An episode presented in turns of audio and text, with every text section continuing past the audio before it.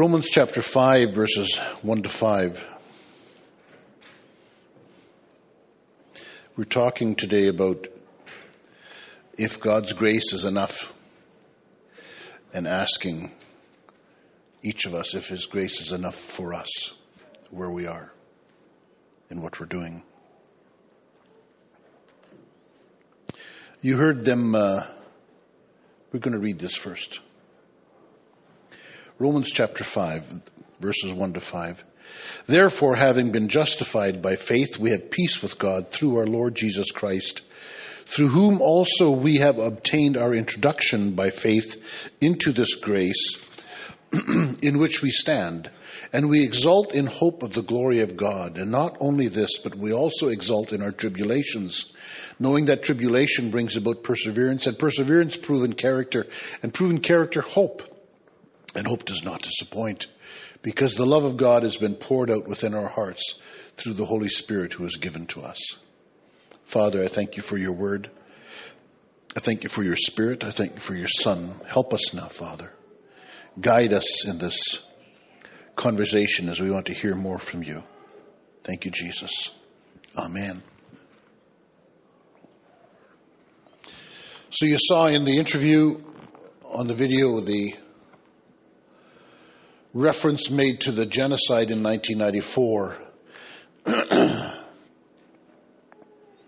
and uh, we were there during the week of commemoration, and it really impacts them when we're there for that and hearing their stories. And uh, it's not uncommon to meet, to be introduced to somebody in Rwanda and have them say to you they are the only surviving member of their family.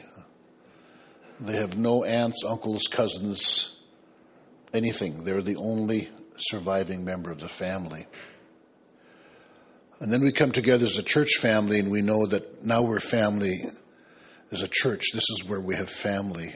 And it means something considerably different for many of these people than it does for us. Lynn and I have been invited in by these people and they, they call us theirs. They say we're here on vacation now to when we go back. and uh, that's a blessing. We've been greatly blessed by having many of you come to visit us. Myron and Shirley were there not too long ago, and it's just a huge blessing. Um, we have Kinyarwanda names that they have given us. Um, they asked us regularly, "What do we call you?" And we says, "Why do you ask us what you call us?" The parents don't ask the children. What is your name? You tell the children. So if we should have a Kinyarwanda name and don't have one, it's because you, the parents, have failed us and have not done your job, so you need to give us a name. so they repented and uh, put their heads together and gave us our Kinyarwanda names, which we love very, very much. Uh, the name they gave me was Biranjiro. And uh, before we went to Rwanda, the Holy Spirit showed me that how He works in us and through us is that the Holy Spirit is in us, and then when you walk into a room or into a situation, you bring the Holy Spirit with you. And He showed me that that when I walked in the room, He said, hope is going to walk in the room. That just by walking into the room, people would feel hope. People that were hopeless and desperate would feel hope when I walked into the room. After about three and a half years of working with them, the name Biranjiro means hope. So my name is David Hope Kehler. Uh, I like it very much. Lynn's name uh, is Morakatete. And uh, Morakatete is Lynn, if you want to know what that name means. They've, they've chosen well in the name Lynn for Lynn. Lynn Morakatete just means she can do whatever she wants and leave her alone. Uh, don't bug her. Don't you know? Don't upset her. Just bless her and uh, and and leave her alone. So there's times when we're going someplace or doing something, and Lynn, Lynn's dragging behind or doing something else, and people say, "Well, where's Lynn?" And she's, "Oh, Morakatete." and everybody laughs and understands that that's just how it is. so it's a good name. it fits her well, and uh, and we like it very much. we were uh, on the side of a mountain with the Viator, and uh, as we drove there during the Genocide Memorial Week, we were going to exhume, dig out 22 bodies of people who had been buried in a mass grave. These were his family members, and this was his community. And as we drove there, he said, We asked him, How many of your family members did you lose? He said, In a period of 10 days, 100 of his family members. And uh, so we were there. Some of the people digging up the bodies had killed them. And after, Viator says, after they finished exhuming them, if I would say a few words to the village, which I was privileged to do. you can't go to Bible school or seminary to train for that stuff. You'd better be intimate with the Lord so He can use you and move through you. It's just too precious a time. So now we were there for, we missed Easter because we stayed there for their official genocide memorial weekend. They had an evening vigil where they just by accident discovered 33 children that had all been killed together, a class that had been killed. And so we were there for the evening vigil. Simeon was with us and sat around the fire and lit candles and told stories. And person after person would say, I remember, I remember my family. I'm the only one left. I'm the only one left. And uh, God has brought us there to a people that, are, that have been broken. And uh, to a church that has been broken. and I often wondered, how did that happen? How did genocide happen in 1994? And uh, in 1994, Rwanda was the most Christian nation on the planet, with about 90% Christian. And so I says, how, how does how can't 90% stop the 10% from killing? Because I naturally assumed that the Christians hadn't done the killing. But I was actually wrong in that. And uh, the, the sermon today is about is God's grace enough? And really, we're asking the question this morning of is Jesus real to you and me? That's, that's the question. Or is he just not that? Not everything that God wants him to be. And how does that happen? Um, there's a book that they asked me to write for them to help them understand the Bible, the Christian life, God's Word. And there's a chapter in here on ethics about what difference does it make that you're a Christian or that I'm a Christian. and it says Christian ethics is about the truth of Jesus Christ, washing our minds and penetrating our hearts to the effect that everything we say and do is about God's kingdom coming to earth and His will being done. Everything we say and do is about God's kingdom coming. I've lived most of my life for myself, centered on myself, focused on myself, prayed to Jesus about my own comfort and convenience and joy and pleasure. But as far as praying, Your kingdom come, Your will be done, not so much. Our actions reveal what we really believe. The kingdom ruling our hearts is revealed in our actions. Each country has in their history some event that demonstrates gross injustices, either brought on by Christians or tolerated by Christians. Canada's no different. We have First Nations peoples and stories there. Just so you know, at that leadership training, we commissioned them, and I, I say to the leaders, I says, you know something, we need you guys to come as missionaries to the First Nations in Canada. They won't listen to me because I'm part of the colonizers. But they'll listen to you guys. Because you know what it's like. And so I'm calling them, saying, why don't we go together to the First Nations people of Canada? Rwandese and white guys together. Huh? What do you say, folks? Are you in? Martin, are you in? I like it.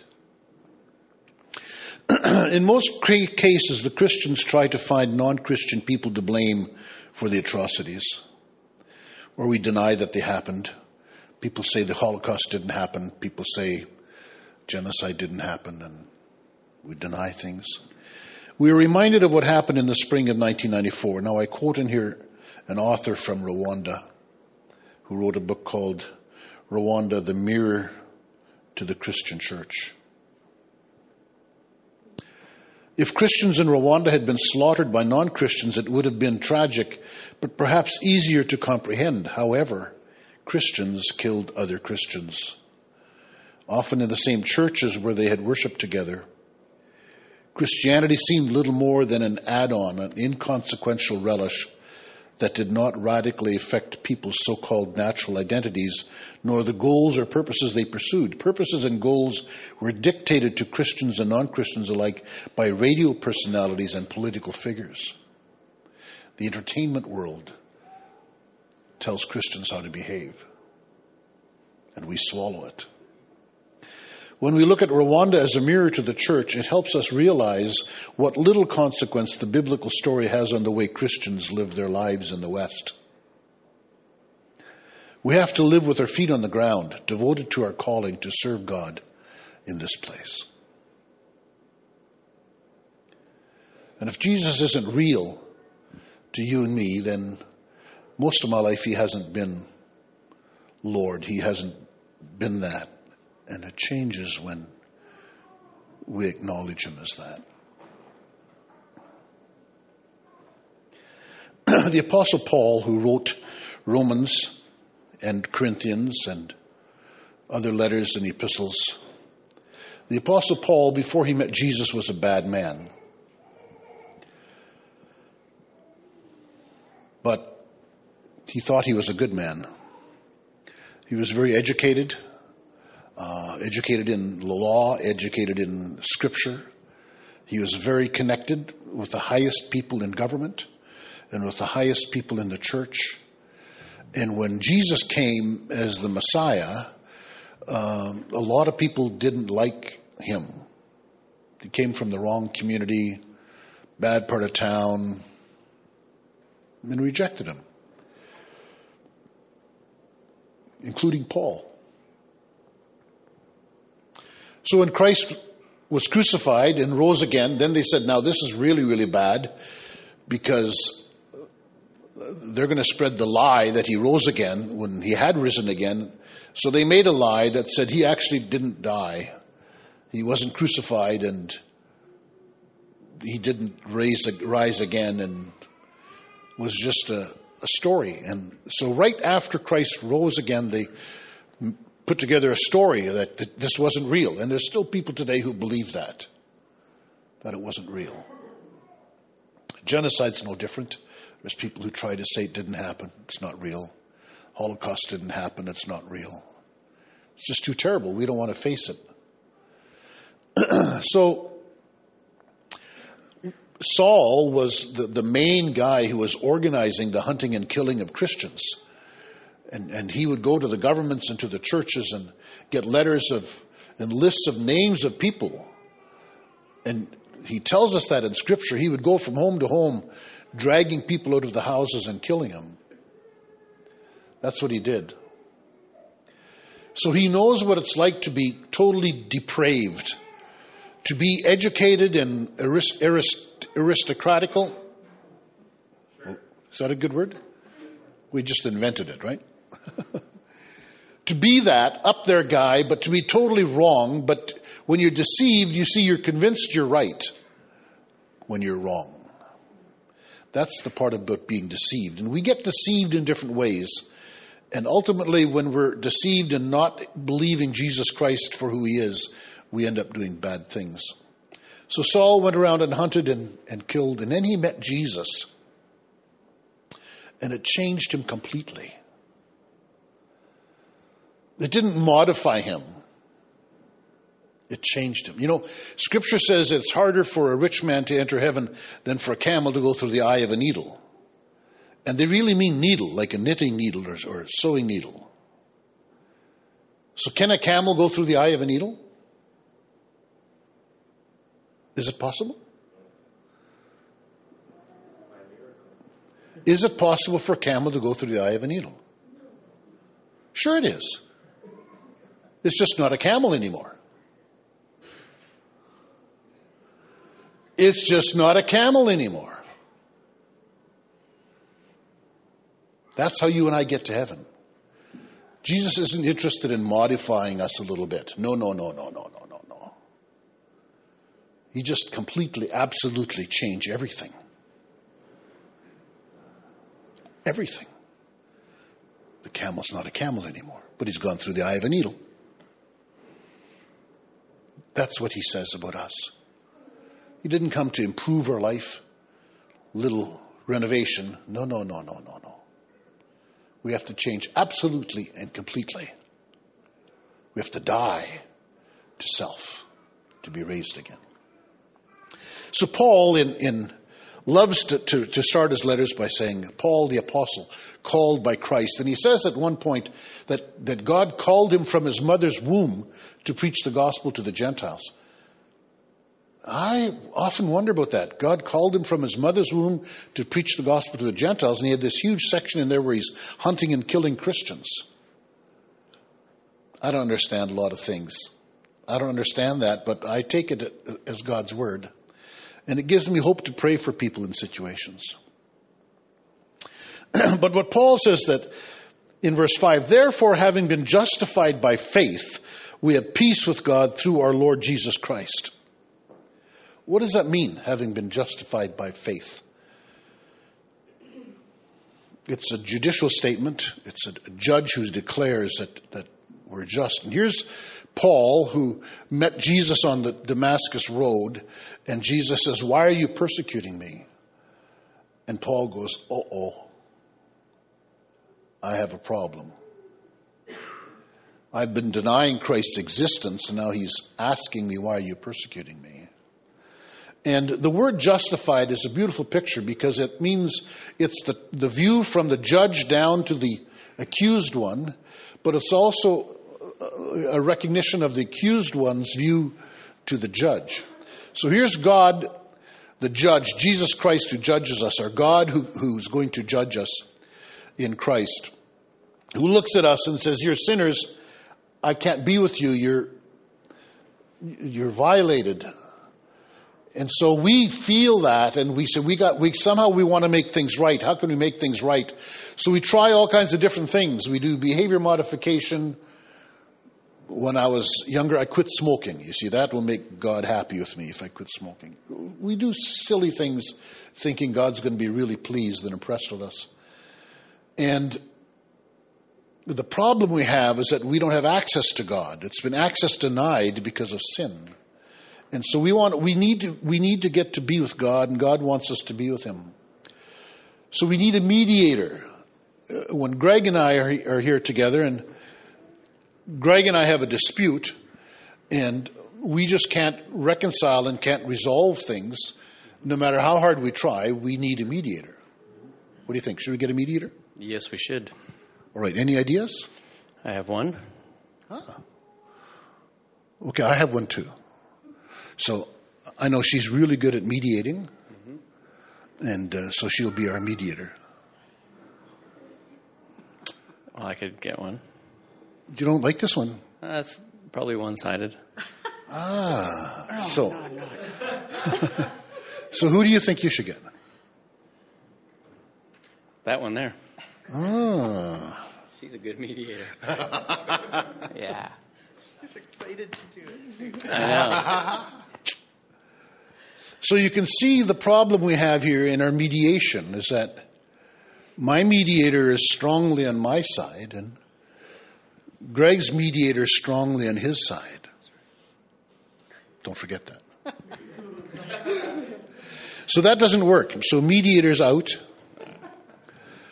That doesn't work. We need a mediator that we can both accept and we can both approve of. That's the problem. So, what do you think? I have a thought. Yeah, what's your thought? We should choose that guy over That there. guy, okay. So I think that's good. I think he's uh, got both our best in- interests in mind. Got my interest. and his best interest in mind. You see, that's that's very apropos. And uh, so he's going to mediate on our behalf. You see, because he represents Jesus Christ. And God says, I will send Jesus as the mediator. God says, I choose Jesus. And God approves of Jesus as our mediator and then sends Jesus down to live with us as people so that we can get to know him and say, oh, he's going to be our mediator. He's, he's, he died for us. And the one who dies for us can speak for us, can mediate for us. So in Jesus Christ, we have the mediator who God has chosen and accepted, and we have the opportunity of accepting. Thank you. The question is have we accepted him? If we reject Jesus as our mediator, we reject God, and there is no other mediator.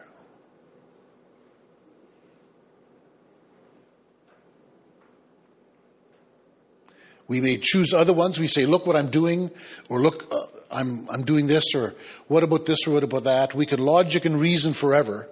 And God says, I have a mediator. And Jesus right now is sitting at the right hand of God the Father, still mediating on our behalf. And we have access to the Father through the mediator that is Jesus Christ. And if we're busy in many ways, but we're not there with Christ, we're hooped. Now, you saw in the child dedication a family up here, and the family said that the children wanted to have wholesome, healthy relationships. See, not everybody that comes and says they're Christians are Christians. Not everybody that says Jesus is Lord has Jesus as Lord. Our actions reveal what we believe. And we need to be wise. And so Paul says, therefore, having been justified by faith, Paul is saying that Jesus Christ, the one he persecuted, is in him we are just. And so, what is our part? By faith, what does it mean? It simply means that we need to say, I accept Jesus as my mediator, I accept him as my Savior. Then we need to do one other thing we need to say, Thank you. That's it. Nothing else to do. It's all been done.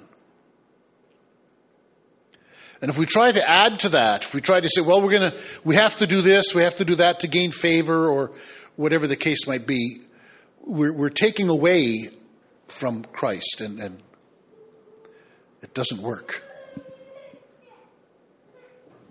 You can't pay for something that's already paid for.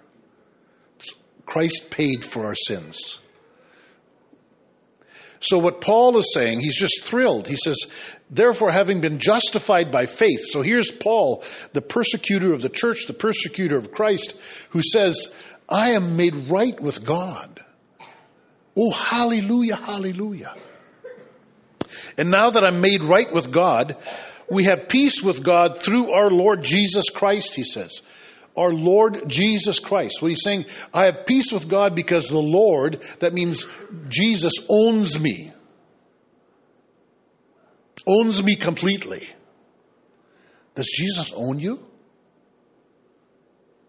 Completely?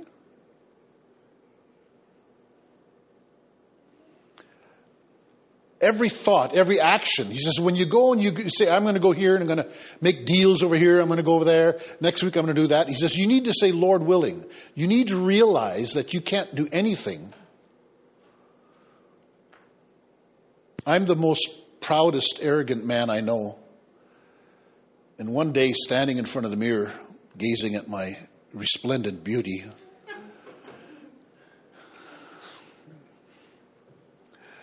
Looking in the mirror and, and shaving, and in the, in the middle of that, just looking in the mirror and shaving, God did something. He just asked me how, how great I was, and He po- poked me in the back. And I collapsed on the floor. I couldn't even crawl out of the bathroom. So you think you can do stuff? You think you're really so special? You can't even crawl out of the bathroom.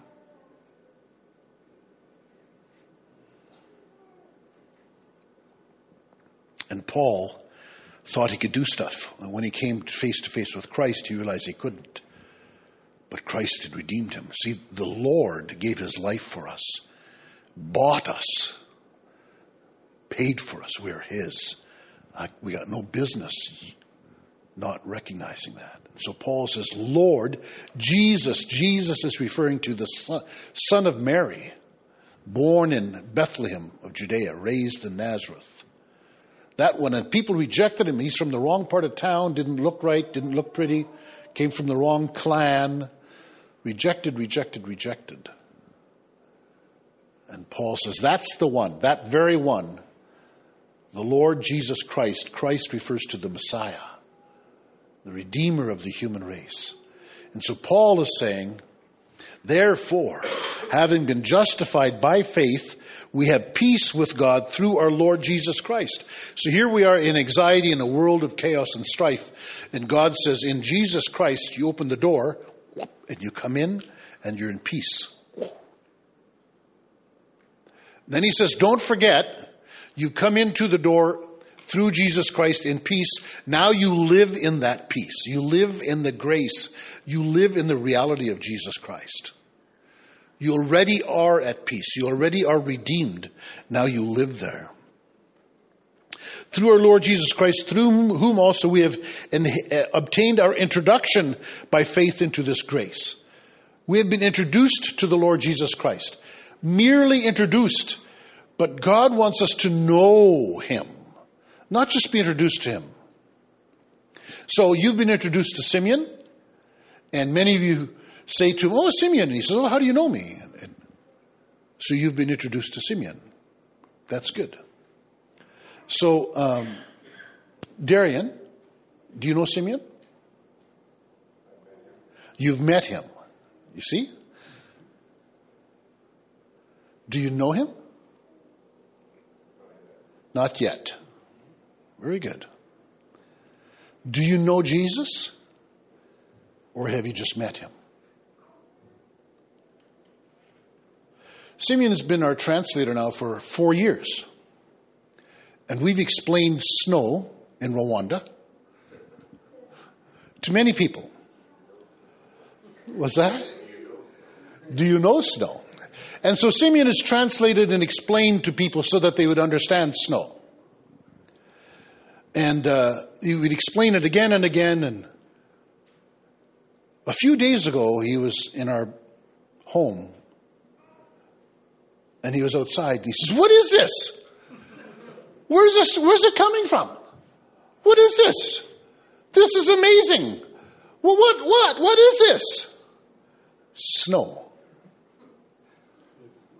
What's that? What is it? This is snow. Oh, I had no idea. I had no idea. So we made a snowman, and I introduced him to snowballs.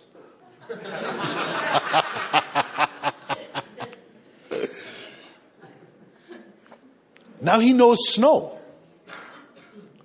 And he's going to go back to Rwanda and explain to people what snow is. Do you think they'll know?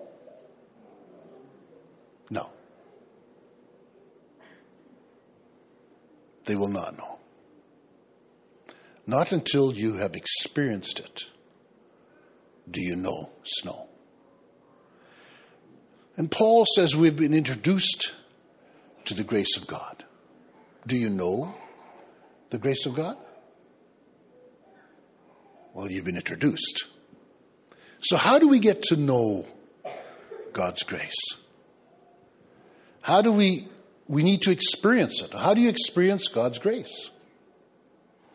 Well, what he says here, we have been introduced, we've obtained our introduction by faith into this grace. We just said thank you, so there we are introduced. This grace in which we stand. So now we stand in the grace and faith of the Lord Jesus Christ. And we exult in hope of the glory of God. So what Paul is saying is God is great. Oh, hallelujah, hallelujah. This is fantastic. That God would redeem me. He would call me. He says we brag about it. We brag about the glory of God. Isn't it amazing what God is doing? Paul would say, Do you see what God has done in me? Do you see what God is doing through me? You see this person who I've been doing this killing and all this stuff, but you see who I am now? Isn't God great? Isn't God amazing? We boast in God, in the glory of God. He says, and not only this, but we also exult in our tribulations. Huh? We exult in our tribulations? Why, why would we do that? You see, when we understand the Lord Jesus Christ, the camel has to go through the eye of a needle. You see? It just doesn't look like a camel anymore because it's not. And we go through tribulations, and Paul is saying that Christ when he was in the Garden of Eden, not in the Garden of Eden, he wasn't, no, no. Garden of Gethsemane, you see, the advantage of Simeon translating is that he would have caught that and would have not have said the Garden of Eden. He would have said the Garden of, and then you looked at me, then, oh no, Gethsemane, Gethsemane. Don't have the buffer now. Jesus Christ in the Garden of Gethsemane, knowing the death he is going to face, he prayed and he says, if at all possible, can you remove this cup from me? And then he said, But not my will, but yours be done. And his father said, You need to go through this. Our Father chooses to send us through stuff.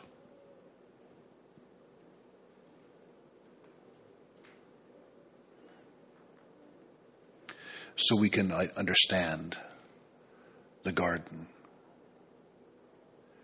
when Jesus says, Not my will, but yours be done. And so Paul says, We exalted our tribulations. Paul was persecuted because now he was promoting Jesus Christ and saying he's the Messiah. Three times he was beaten with 40 lashes, or 39, because 40 would have been inhumane, so only 39 lashes. And he says, Oh, hallelujah, hallelujah, hallelujah. He was stoned and left for dead, shipwrecked, lived in, in prison, wrote many of the letters from prison, but you don't hear him complaining. Ever. What he keeps saying is, isn't this incredibly fantastic that God has redeemed me, the wretched man that I am, and that God would choose to trust me enough to send me through oh, the fire? He trusts me enough to send me through the fire because in the middle of the fire, I get to say, The Lord is good. Hallelujah, hallelujah.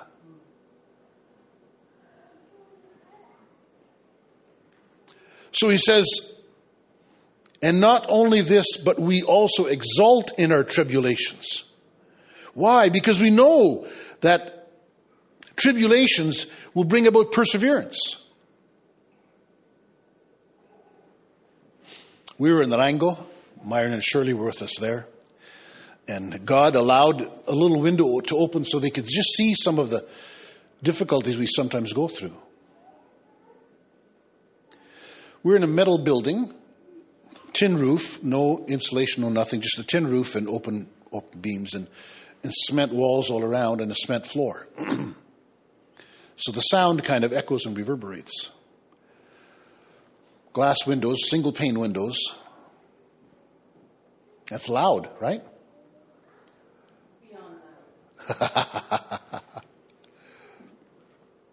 Simeon is translating, and Sometimes we had chickens wandering in and out, and they chase the chickens out, and that's okay too.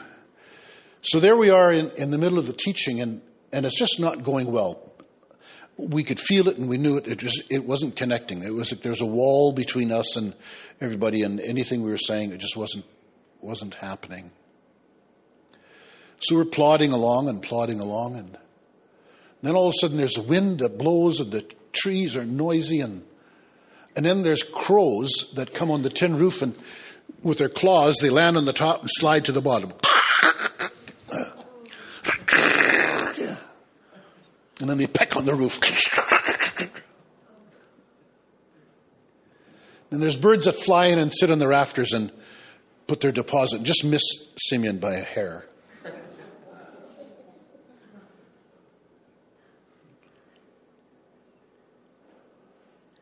I stopped and prayed for a bit, and as we ended, we sat down. We, had, we were attacked by hornets.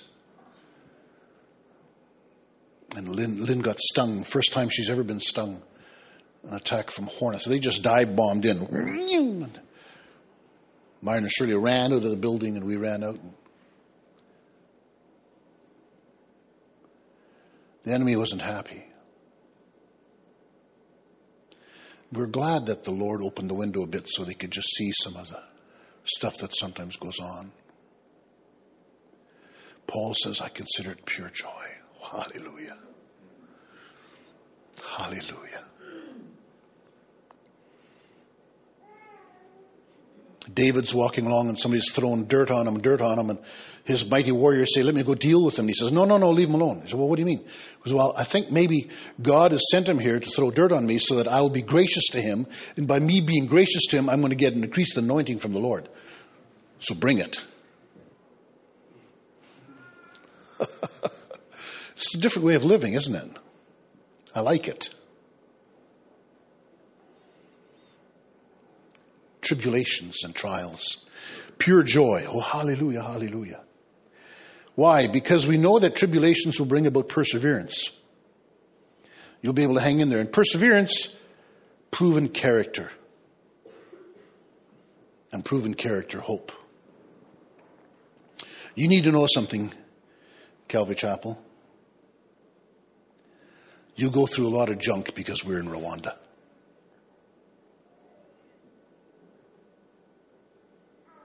You need to know that.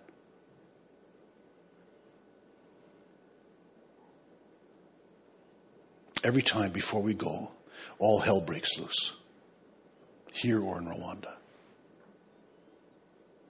You ask anybody who's come there to be with us, any one of them, they will tell you stories of junk you go through. God has called us as a people. Says, I've called you and I want to use you to impact a region in Africa. Not Dave and Lynn, us as a family. And there's a price to pay. So if you're going through it, you're in the thick of it, it doesn't surprise me. And Paul says, I want you to rejoice. Consider it pure joy.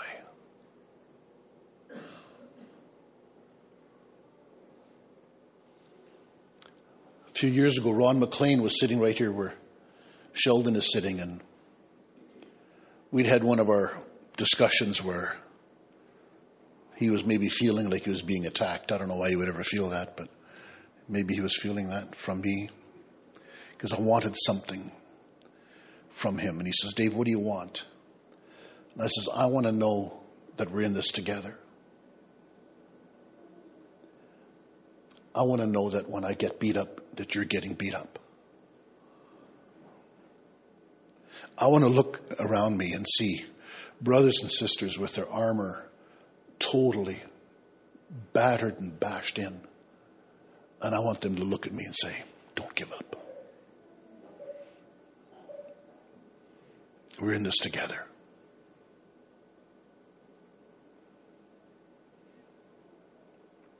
We may be in Rwanda, but so are you. We go through difficulties, so do you. The question is are we going to worship the Lord?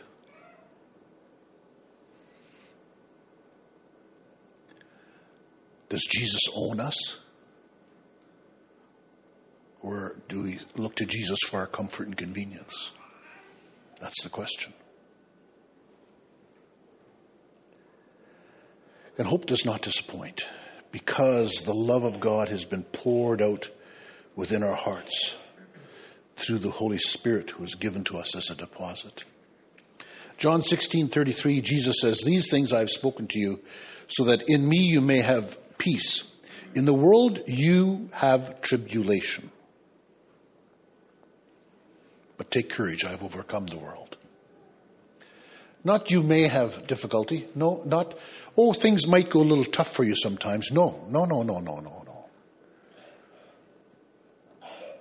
He tells us when you're a child of God, expect bad things to happen, the attack to come.